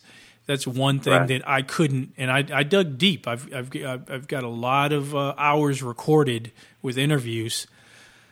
I I could not connect the dots on on you know what led him to the school, what led him out of his house. Um, there Yeah. there are different rumors, but I you know we couldn't pinpoint on any suspects, suspect or Right. suspects. I don't know if you ever heard anything, but I don't I don't know. Well, I, I, I'm, and I don't remember who I heard it from, but supposedly it was um, a, a girl he was seeing or wanted to see, or a girl that wanted to date him, and that was the reason he left. He had gotten a phone call, um, and supposedly it was uh, a white girl that that he was going to see, and she was um, the niece or the daughter of some congressman or something. Uh, again, let me And- let, let's just say allegedly. Um, and, and- Allegedly, and, yes, yeah. and I, I, I've heard that as well. I, I think I think it was Yeah. a, a assistant uh, district attorney or or a judge or or something to that. Yeah, so somebody, like that, someone yeah. political. This is this is what I've heard too. And and again, that's allegedly. That's what Right. it was. And again, you have to think. Now, if you live in this this era, this this this time period, of course, interracial Right. dating is is up in it's in the forefront. It's no big deal. You see couples Right. from all different races, religions. Um, it's it, but when you when you go back to a certain time period, and not too long ago. I mean, p- some people Right. may look and be like, "Oh, you guys are old" or whatever. You know, what I mean, but it was back in the day or something. It really wasn't Yeah. that long ago uh, Nah. you know that uh, it- you know not only was it frowned upon, but it was a death sentence. You know what I mean? Yeah. And and, and if you if you um, you know had an affection with someone outside of your race, you better not go on those dates alone. You better not go in those hoods alone. I mean, we would go up to Mount Morris. We would go up to Mount Morris. Mount Morris was, was yeah, you know. Oh man, We would yeah. go to Mount Morris, Michigan, and we would be. That's this is a, a completely white area, right? And the girls Yeah. were out there, so a lot of times, sometimes we would we would go. I mean, that's just Yeah. you know, you go. You that's what you do. But we wouldn't go alone. You know what I mean? We wouldn't go to Burton. We wouldn't go to different areas. And this has been said, I think, unanimous, unanimously on the podcast. You don't travel alone. You just you just No, you don't. you just didn't do it in Flint. You don't go to the north side of Flint alone. You know what I mean? No, even even even um, in pairs. You, you you sometimes on the north side you have to go deep, like six. Yeah, yeah. If you went, if you went to the car wash, there was a time Oh, when, when when people would hang out at the car wash. That was a big spot. You'd be chilling, right? But you would go deep, Yeah, six. yeah, Mm. yeah. So whatever. And don't don't don't go deep and you all light skinned. you see, I this I said this on the last podcast. It's- it's- you, you gotta have at least one or two brown, caramel, dark brothers with you. If you all light skinned, looking like the Sylvers, yeah, you gonna get you gonna get tested. Yeah, it's funny. It's funny because uh, later on, later on in, in after I got out of high school, pretty much my whole crew was light skinned, and Yeah. I, I remember this other crew came up to us one time, and you know we didn't have beef or nothing, but I remember they got they were pissed about something, and they was like, "Man, how is it all y'all light skinned motherfuckers is running things?" Yeah, and they was they were they, they weren't too they weren't too happy with the, the crew. I mean, I, my crew pretty much composed of you know whether you're Puerto Rican, uh, Yeah. Latinos, uh, you know, Yeah. there's, it was a mixture of us. Uh, there's no Yeah. doubt. Um, uh, not any specific leader in our crew. We just we just we ran deep, and uh, yeah, there were a lot of uh, a lot of light skinned brothers in that crew, no doubt. yeah, man. But uh, yeah, I mean, what, what what do you? I mean, you hit it on the head. I mean, what what led Joe to to you know, if I could just get back on that, what led him out Yeah. of the house? What led him to go solo in the middle of the night? I mean, I've I got no idea. I, I, I just I you know I, I've looked at the footage. I've I've listened to the audio, and I, I do keep coming back to that same rumor that Yes. that uh, allegation that um, uh, that that there there was a uh, someone involved that lured him uh, to that, uh, that fateful spot. Uh, Now, it be, not necessarily just being a man, but just a male. Now, if back then, um, the the cast that I was, you know, I was tight with a lot of people, and and not to to get off subject too deep, but there were people I was tight with, but weren't tight with me that if they needed help, meaning the homeboys, I would, you know, if I could, I would get up and go give them a hand. Now, the people that I knew were tight with me, uh, yourself, your brother, um, even uh, uh, your cousin Fred, Stone. uh, cats like that, Kevin Kevin Dixon, um, Arthur Wilson, uh, people like that, you know, that I was really, really, really tight with. That I grew up like cats that I grew up with since kindergarten. If if the homies called and they needed something, I would try to be there. The only other reason, being a male, would be a little female, a young lady I'm interested in, or somebody I know that's interested in me. and that's when you would step would- out. Yes. Other than that, it's like no, I'm I'm not, and I know Joe's the same way. Or Yeah. would have been the same way. You know, it's like I'm not I'm not going to risk um, getting in trouble. I'm not going to I'm not going to uh, because at that time, as far as I know, Joe still didn't have a car yet, or his they had two cars. I think his dad was going to give him one of the cars. Yeah, he was using one, or he had one. Yeah. And but to to the the way I grew up, dude, it was like I was another reason I didn't get into a lot of trouble is because I didn't want to get in trouble by my parents. yeah. He's like, dude, do you know?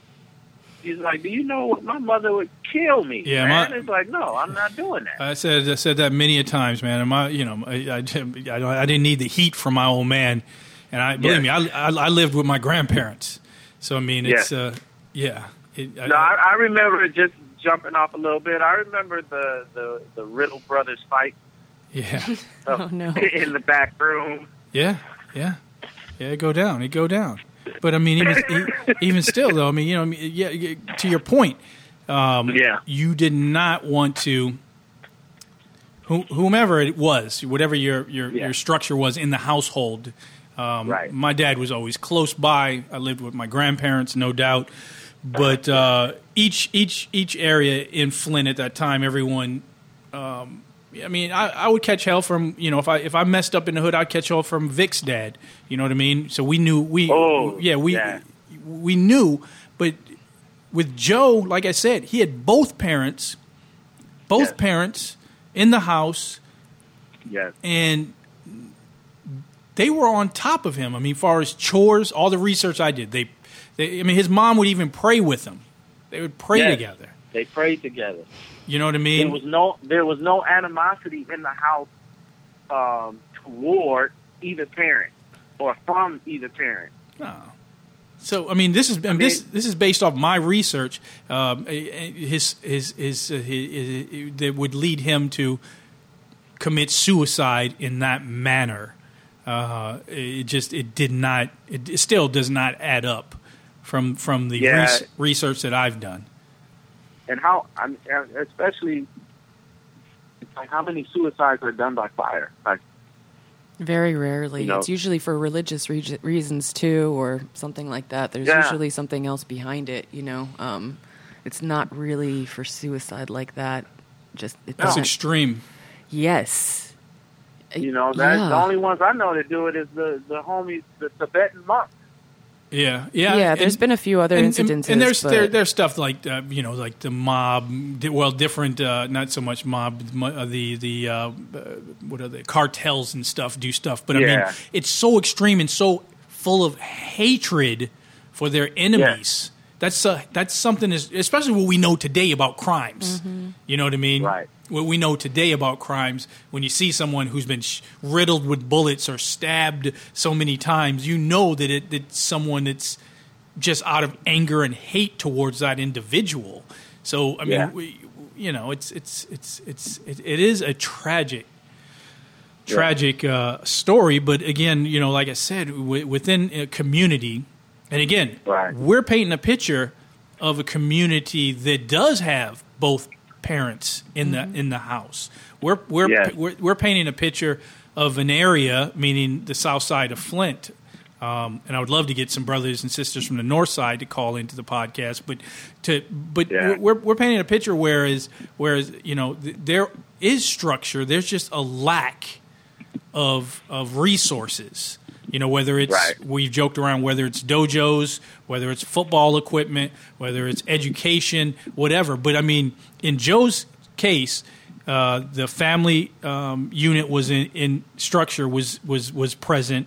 He had a Yeah. family unit of friends that admired him, uh, a coach, a coach that was devoted to, to him, and Yeah. uh, and and was had goals to you know was going to go to college and you know Yeah. live live a life and wanted to get leave Flint. I mean, Yeah. uh, uh, someone who won't commit is going to commit suicide. You know, that's usually not uh, it, it's- those the those aren't on. Yeah, that's not the profile. No, it's definitely not. Nope. Makes no sense. It's sense. definitely a lot. To, it, it, that you, I mean, there's there was no signs of depression. Um, there's no signs of him um, withdrawing from friends. You know, keeping to himself. He he still, uh, even me being in the military, I still, you know, kept in touch because I was only in North uh, Carolina, so I wasn't. I was only a 15 hour drive from home anyway and I still kept in touch with some of the homies. Plus, my family still being in the neighborhood, my my older brothers and sisters, and then uh, my parents at that time were still alive. But I, it's like knowing what I know of how he was back then. Was to that, hear to hear someone say it was suicide yeah. it's it's, it's instant, automatic. Comes to my mind.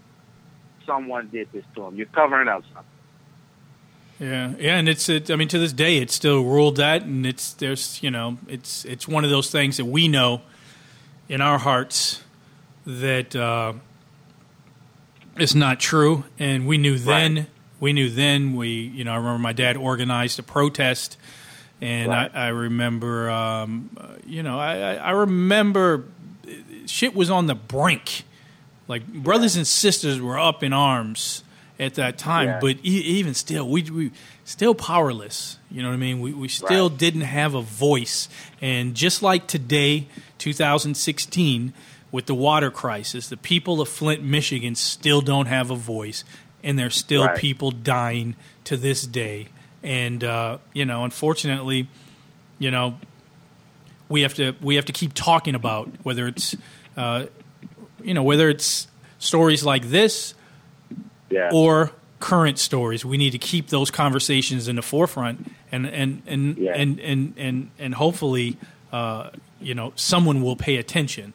Uh, if not, Right. we we we may have to take we may have to take matters into our own hands. And I think that's what Flint, Yeah. Michigan, really needs to do. We need we really need the people. The people need to take take back Flint. I don't, uh, you know, I don't know. I, you know, I can't figure out how, but god damn, I mean, Yeah. it's decade after decade, decade after decade. You know what I mean? Yeah. Shit hitting the fan. I mean, so much so people leave. I mean, you left Flint. You, I mean, you, Yeah. I, I don't know if that was a determining factor of you leaving Flint for for you know for L.A. for Los Angeles, but uh, you know you, you you broke out. A lot of us left. I left. I left. Uh, you know, a few years later, and uh, I know a lot of lot of cats from from from our our area did the same, just because we knew that ultimately the city would consume us. I mean, Right. you, you would just do the Right. math, and and you know, you, you could you could come from the good home. You could you could Right. come from structure. Again, we we talked about it on uh, the last podcast. You could even know better, but eventually, you start doing things and start Yeah. start seeing things in a different way and maybe act in a different way and you just you you you really need to rethink because uh, eventually sometimes that environment has a way in in, in creeping into your own psyche and uh Uh-huh. and influencing you or just consuming you so it's it's Yeah. it, it, it is a tough tough road traveled um but yeah you're out in Hollywood and you know me you and I connected you, Yeah. and, you and I connected what uh, uh, a couple few years, a couple years back. I do these events out in Hollywood where we help uh, help raise money for people with uh, cancer, and, and this is this is a testament to you, right? I haven't spoke, I didn't speak to you, I haven't spoken to you in ye- I don't know the longest amount of time. I mean, outside of some social media, but far as Yeah. far as like picking up the phone or seeing decades, right? Right. I, you know, I was, I think I was in a, a pinch. I think I needed to pick some, some wine up or something. I, uh, yeah, I think I had. To, Oh yeah, yeah. I- I- had a I- couple cases of wine you needed picked up. it was more than a couple, but it was. It, I was flying in, and I knew that the risk was high that I wouldn't make it there to the distributor to pick it up. And I remember my brother said, "Call Dre." You know what I mean? And I'm like, I haven't talked to this brother. You know what I mean? What you know? It's you know, it, this is this is like a lot of responsibility. You know what I mean? It's and it goes back to what you just said about Joe and what you said about yourself, what you did for the homies. Like I literally just contacted you and you were like, "It's good. Don't even worry about it." You know, this is from coast to coast trying to set up an event. I didn't even have to. I didn't have to worry about any of that. I got to L.A. You had everything under control, and Yeah. you know we did the event. We raised a bunch of money. You know, a couple few million dollars for for cancer Yeah. for the Concern Foundation and uh, Param- uh, on the, on the Paramount Studios lot, and uh, Yeah. all was all was well with the universe. But I mean, like, man, just true to your word, you came through, like at that moment, and I didn't. You know, we didn't have to have contact. You just you just you just did it because you did it for the homies. I Right. remember you telling Yeah. me this. Yeah, Yeah. yeah. I mean, you, you. I mean, that that shit. And still, we we did the event what last year, and we're getting ready to do Uh-huh. the event. Check this out. We're getting ready to do the event this year. It's going to be three homies from Flint, Michigan, right? Uh oh. Three at this point. At this at this at this point, three. It may it, it may snowball. You never know. The crew might get more deep. Yeah, like yeah. six of you guys. Yeah, yeah, yeah. We may have to. Yeah, that's true. Miriam listens and learns. Yeah, Yeah. yeah, yeah. But Bring but, the right shoes. That's right, the Stacy Adams. Uh, Yeah, but but hey, speak, not not to jump off, just to say this real quick. Do you know I have a pair of Stacy Adams um, from the seventies? yeah, that's Literally, literally could be could be older than that. vintage, yeah. My vintage. my grandfather had these Stacy Adams when before I was born, and when he passed away, I inherited the, the Stacy Adams, and I still have them to this day. Still Yeah. Yeah, no, you can you can rock Stacy's. My my brother is a is a fan of Stacy. St- Look at. Stacy Adams for the old players. You know what I mean? I mean, I, I you can still you can still go into what is it DSW Shoe Warehouse Yes. Yeah. and see uh, Yep. see uh, see. Uh, this podcast is sponsored by the DSW Shoe Warehouse, by the way. Uh, the the uh, yeah, I mean, you can still Stacy Adams. You know, it's, it's player shoe. Let's just keep it real. right. Ain't nothing wrong with a pair Yeah. of, pair of Stacy's you know, in your wardrobe.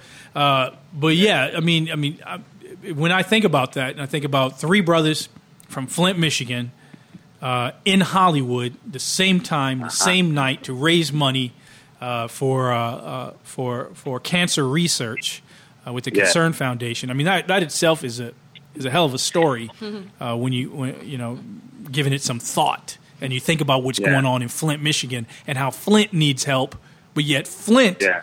is coming to Hollywood to help. So I mean, Yeah. that's that's what's up, and yeah, yeah, I do appreciate you, uh, you know, you uh, helping out again uh, this year. Oh man, you family, man. you're like a little brother to me, bro. And and on that note, um, I don't know if you realize how far back our families go. No, I don't. My my sister Teresa um, grew up with your uncle Thomas. Oh yeah, my uncle. Hey, I do have an uncle named Tommy. So they our and your your grandfather and my grandfather was like I mean they weren't like homies or kicking it, but I mean they were on a, a first name basis. I can believe um, that. where where they would speak and, and talk, and some of the they had some of the same um, hanging buddies, I like get- the same circle. You know, I can believe that because that's just that, that's just the universe, and that's also the community itself in a whole. I mean, when you Yeah. if you talk about your grandfather, my grandfather, I mean, when you talk about Flint, right? Yeah, At this at the time when it was booming with GM, whether it's us the fifties or sixties, seventies, um, yeah. Yeah, you know that that. Or, uh, what was it called? It was uh, Fisher Body. Yeah, yeah, yeah, yeah. Fisher Body. I mean, that plant is closed, long since Yeah. closed. But I mean, anyone and everyone would migrate towards Flint, Michigan, because of the opportunity. I mean, Malcolm X uh, lived in Flint, Michigan. You know what I mean? Uh-huh. I mean, you ca- you know, I mean, the, the, Flint. I've said it before, and it, it, it gets a laugh, but I always say that Flint is the su- center of the universe. It really is. People Yeah. talk about New York City, but but you know, yeah, it's it's New York is big and it's got the, everything going on, and we know what New York is. But if you look at what's going on in Flint, Michigan, man, just because what's going on in New York, as far as the, the you Yeah. know Wall Street and all that, and, and musicians and Broadway, that ain't everywhere. What's going on in Flint, Michigan? It's going on everywhere, and it could it could any given town or city can turn into Flint. So a lesson Right. lesson is is is is learned, and we need to pay attention about what's going on in Flint. So it doesn't doesn't surprise me that we are that connected, uh, because that's just Yeah. that's just the universe or or God at play, and uh, Right. and I accept that. So I accept that truth. Um, but yeah, we're gonna we're we're gonna we're gonna definitely uh, hook up in Hollywood. And you've been out you've been out in Hollywood for a minute. I know one of one of the listeners told me to told me to ask you about some strong Nigerian story um, uh, out that you you have uh, uh, when you were when you moved out to Hollywood. You, does that ring a bell?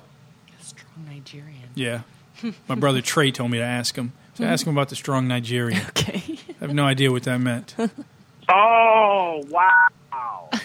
Take him a second. I forgot all about man. we, me and Trey was doing something, man, and I think, um,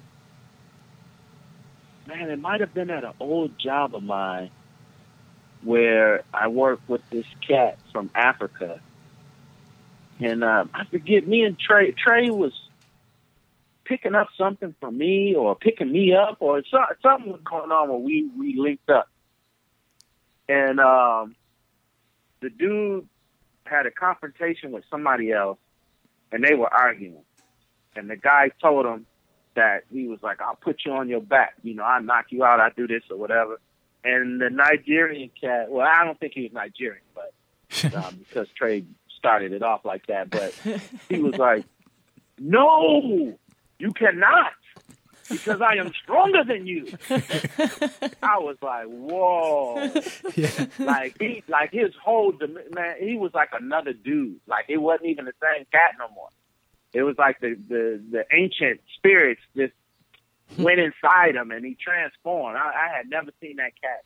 His voice was different, and he was like, you could tell he was serious. He's And Nigerian. dude, dude backed up, Yeah. got in the car, and left. Yeah, he thought about it. He thought about it. He, he gave him a, gave him a stern warning, and defined himself. He defined himself, and through his voice, Yes. through the power of his voice, halt. Wow. Yeah, yeah. Trey, man, that that was me and Trey have, have been in some some crazy like little funny funny stuff going on. I, I give you another story. I think uh, it was one of them days when you and Trey had fought, Yeah. and uh, you left. You just bunked out. So it was uh, me, Trey, Terrence Thomas, your grandmother, and your grandfather left back at the house. Uh, your your pops told Trey he couldn't leave until he got there. Oh. So he Trey needed to stay until your pops got there. You left and was doing your thing. We in the back, man. We telling Trey stop spraying all this damn cologne. Trey sprayed like eight different colognes. Yeah, motherfucker. So your Pretty. grandfather started yelling. He started yelling Trey's name. He's like, dude, your grandfather calling me. He's like, oh man, don't worry about that. He's like, hey, check this out. How does it smell? And he sprayed it in my face. I'm like, dude, come on. It's just like, it stinks, man. It's like everything you got stinks, and you're spraying it all, and it really stinks in here. Drakkar. Your grand, your grandfather called him again. Trey still don't answer. I'm like, dude, you better answer your grandfather, man. He's like, what, granddad? I'm like, dude, you better go see what he want, man. I'm yelling back. He's like, ah, and he's still spraying cologne. He sprayed Lagerfeld, Gray Flannel, Colors, Drakkar, Oh, yeah. uh, Gray flannel. some cool water, something, some aqua, something, aqua Bell. It was crazy. All Everything he was spraying. He was even spraying your grandfather's stuff. Oh God. And I'm like, dude, you need to quit. Once again, Trey. He's like, what, granddad? He's like, what you doing? He didn't say nothing. Call Trey again. Trey left. Come back. Asked us if we was hungry. Like, yeah, we always hungry. But we're not hungry. Trey left. Come back. He opened up a whole pack. Now you know about opening up something and, and cooking or using the whole thing and don't ask. He opened up a whole pack of hot dogs and started boiling them. We didn't even know he was doing this. Yeah, that's even frowned upon today. Woo! Yeah, you can't do that. Yeah, you can't do that. Okay, but Granddad didn't even see that yet. Mm. He's he's but he's still calling Trey. He's like Trey. Trey's like what? He's like what you back there doing? He's like we ain't doing nothing. We just talking. He said you must be doing something. He's like no, Granddad, we ain't doing nothing. He's like you doing something, and he didn't say nothing. And Trey left. Came back. It was a couple minutes. It might have even been seconds. He yelled Trey name again. This time he say, Trey, what you back there smoking? I'm like, oh, dude, it's time for us to go. And Trey's like, we ain't smoking nothing. He's like, you must be smoking something. I smell smoke. It's a lot. It's a lot of back and forth. Yelling. It was, man. And we we just sitting there like, damn. Waiting for it to go down. Out, Yeah. or do we just leave? So we just sitting there, and then finally, Granddad come back to the room. He's like, Charlie, what you back here smoking? He's like, nothing. He's like, do you see any smoke? He's like, it ain't what I see, it's what I smell, and I smell smoke. And then he kicked us out the house.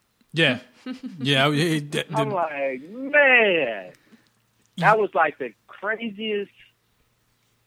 The back and man, that back and forth, and it, it probably lasted It's- 15 minutes. it sounded like it. it actually it It's felt 15 like it on minutes. this end. And I'm like, dude, go see what your grandfather want, man. And then on the way out, we didn't even get the chance to eat the hot dogs.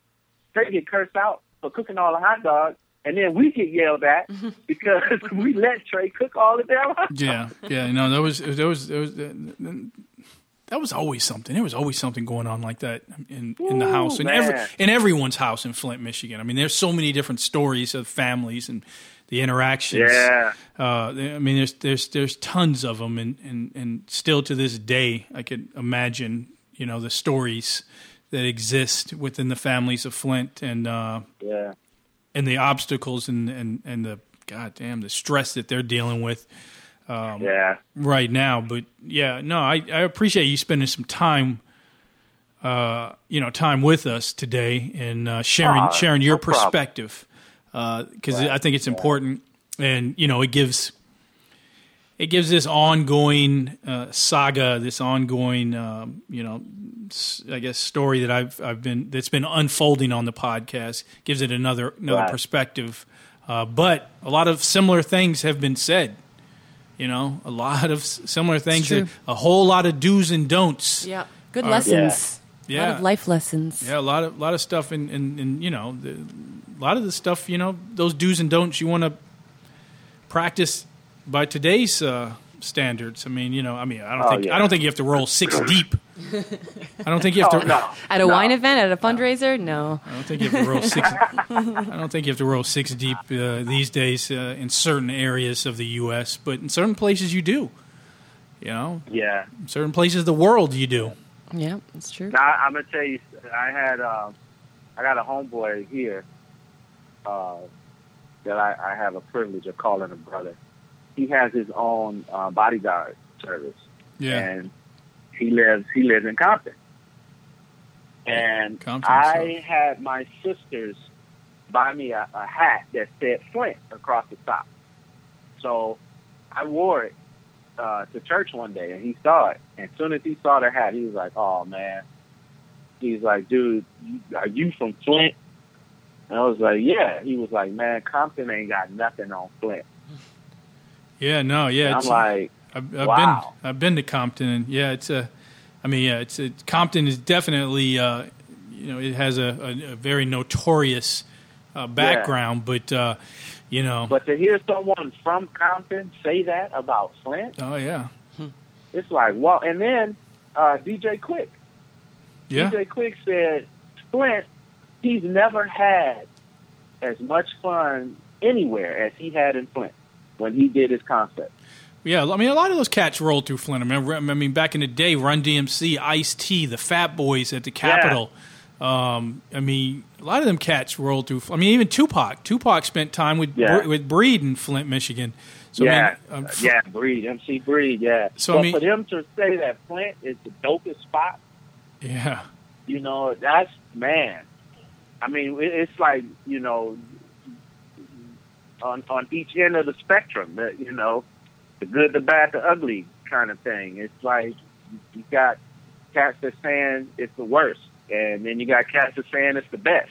Yeah, no, it's it's there, there's definitely some some some good things, great things uh, about Flint, Michigan, but of course they're overshadowed. They're they're always going to be overshadowed by the bad and the ugly, Right. And uh, Right. and especially what's going on now because there's there's really nothing nothing that can uh, you know be good about the current state of Flint, Michigan, Yeah. and what what's being allowed by this country and this government to continue uh, to happen in Flint, Michigan.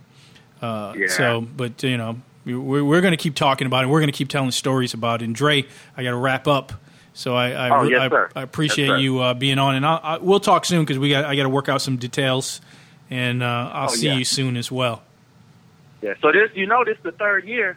Yeah, that's what's up. Yeah, What, what are you Yeah. asking? You asking for a raise or something? I mean, what- no, no, no, nah, nah, nah. I'm not. I'm not. You know. I got you. I got you, brother. there.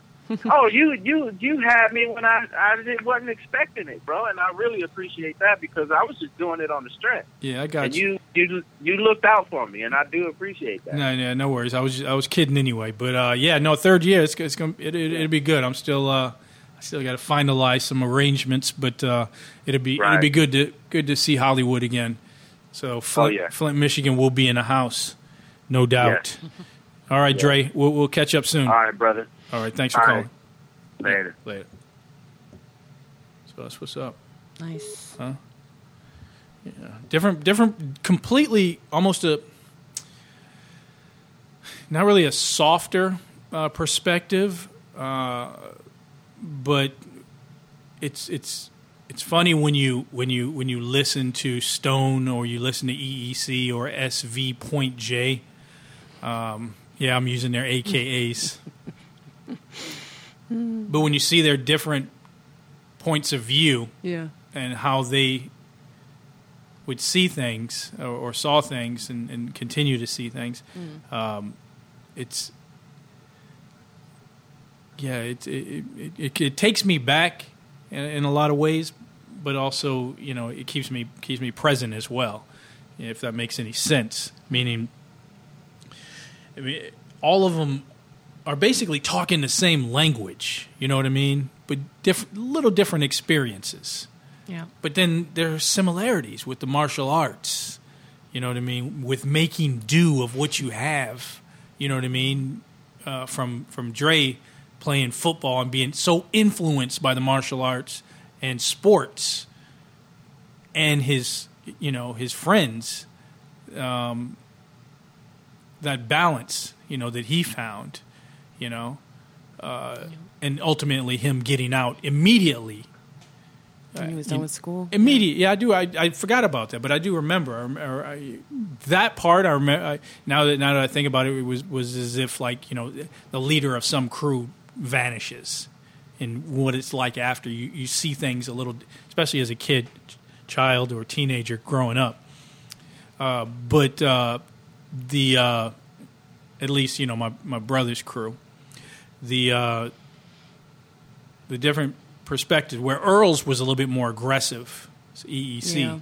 You know what I mean? And his his message was, you know, you, you know, get the fuck out. You know what I mean? Make no mistake. different. Make no mis- mistake about it. You'll get eaten eaten alive in Flint. Um, Mike Jace was uh, AKA Stone. His was uh, his was uh, kind of the kind of both, uh, but almost uh, comical in a way too. You know what I mean? And then uh, Victor uh, SV Point J was kind of like um, Dre's, where his was you know he was always around his family and his friends and tried to walk this straight and narrow until he figured out that if he doesn't get out of here, you know, if he doesn't find a way out, that he would be consumed. And then when we talked about Joe Carter, where you take, you know, an, an all-star athlete, you know what I mean, the the the the the, the son, you know what I mean, the the, the, the, the best friend, you know what I mean, the the person that people would look up to, where he was ultimately consumed by that very environment Yeah. devoured by that very Literally. very environment, uh, and so much so that uh, you know his his legacy was pretty much brushed brushed aside.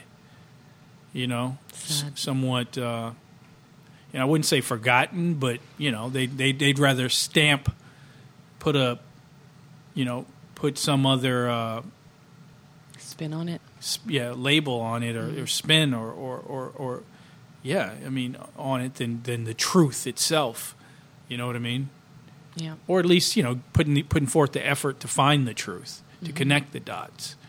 You know, Yeah. it, it's weird. You know, but it goes on. It goes on all over. It's going on in Baltimore. You know, Yep. it's going on in, in, in yeah, it's going on in Compton. It's going on everywhere. I mean, it, you you name it. You look up, it's going on. So, yeah, it's, it's it- you know, it's uh, it's perspective, Yeah. and we we need to need to pay attention to what's going on in front of us. Uh, it's a, you know, it's I think it's important, right? Yeah, of course. Huh? Sure. Right? Get on that mic. I liked it though. Yeah, I like I, I liked I liked visiting uh, this uh, again. This uh, I don't even know what to call it. This subject. Mm-hmm. Yeah, Subject matter. yeah. This this subject. I like visiting it. I like the reoccurring theme as well. Um, not and not so much just for the sake of strolling down memory lane, but seeing the parallels and seeing what we can take away from it, what we can learn, and what we can build from it. And you know, I guess I guess we will will ultimately uh, ultimately we'll see, right? Yep. Mm. Domino, motherfucker. Yeah. Flintstonians. What up? M. Got me back at it, man. It's for you, baby. Riddle Films. Let's get it. Yo. As I ride through these ice cold pothole streets, Halo burgers on my mind, yo, I need something to eat. You see, my stomach's been growling for a couple of days. A decent nine to five is hard to find around my way, but I'm a certified G, so I know how to hustle. Uh-huh. Keep my head above water, yo, and stay out of trouble. Mama tells me that I should take my ass back to my get a degree, cause that's the only chance that I got. But I'm a hard headed Negro, rather smoke weed, yo, as a young boy scout kicked out from being a weed blow. I don't like a lot of structure, I'd be the first to admit it. Uh-huh. Now pass me that 40, yo, and let me hit it. The furthest place from paradise, my friend, is in the shoes of a real Flintstonian. Every day is like rolling the dice, so that's the life of a real Flintstonian. My situation is not so nice, but that's the price just to be a Flintstonian. Yeah. You gotta really be about that life just to survive with these crazy Flintstonians. Uh-huh. Cruising in my 7-4, El Dorado. And it's so damn raggedy, people know that it's me coming. Now you won't have to find me, but my rims still spin and my chrome is shining. My wheel package worth more than the whole damn car. A little rusty here and there, but my whip goes hard. It may make a lot of noise when I hit a bump. And every now and then, might have to start with a jump. And Lil G's might laugh as I roll by. I try to holler, but shorties would rather walk than ride. They sleeping on your boy, but that was the last chance. I'm about to hit the deja vu and get a lap dance. I'd make it rain, mommy, but I left my cash at home. I'll be sure to snap some selfies with my cricket phone. She started acting brand new, like she's no longer with it. Man, pass me that 40, yo, and let me hit it. Uh, the furthest place from paradise, my friend, is in the shoes of a real Flintstonian. Yeah. Every day is like rolling the dice, yo, that's the life of a real Flintstonian. My situation is not so nice, but that's the price just to be a Flintstonian. You gotta really be about that life just to survive with these crazy Flintstonians. Yo, this the furthest thing from paradise. I'm looking for a better life. If I play it smart, I might get my cheddar right and possibly get out of this place. No looking back. The hood rats and hair hats, thug cats who sell crack. And I don't really wanna see no more. This Jada City, I ain't really trying to be no more. Nah, nah. But regardless to the zone I'm in, deep inside I'll always be a Flintstonian. Uh. The furthest place from paradise, my friend, is in the shoes of a real Flintstonian. Every day is like rolling the dice, so that's the life of a real Flintstonian. My situation is not so nice, but that's the price just to be a Flintstonian. You gotta really be about that life just to survive with these crazy Flintstonians. Flint Town, what up?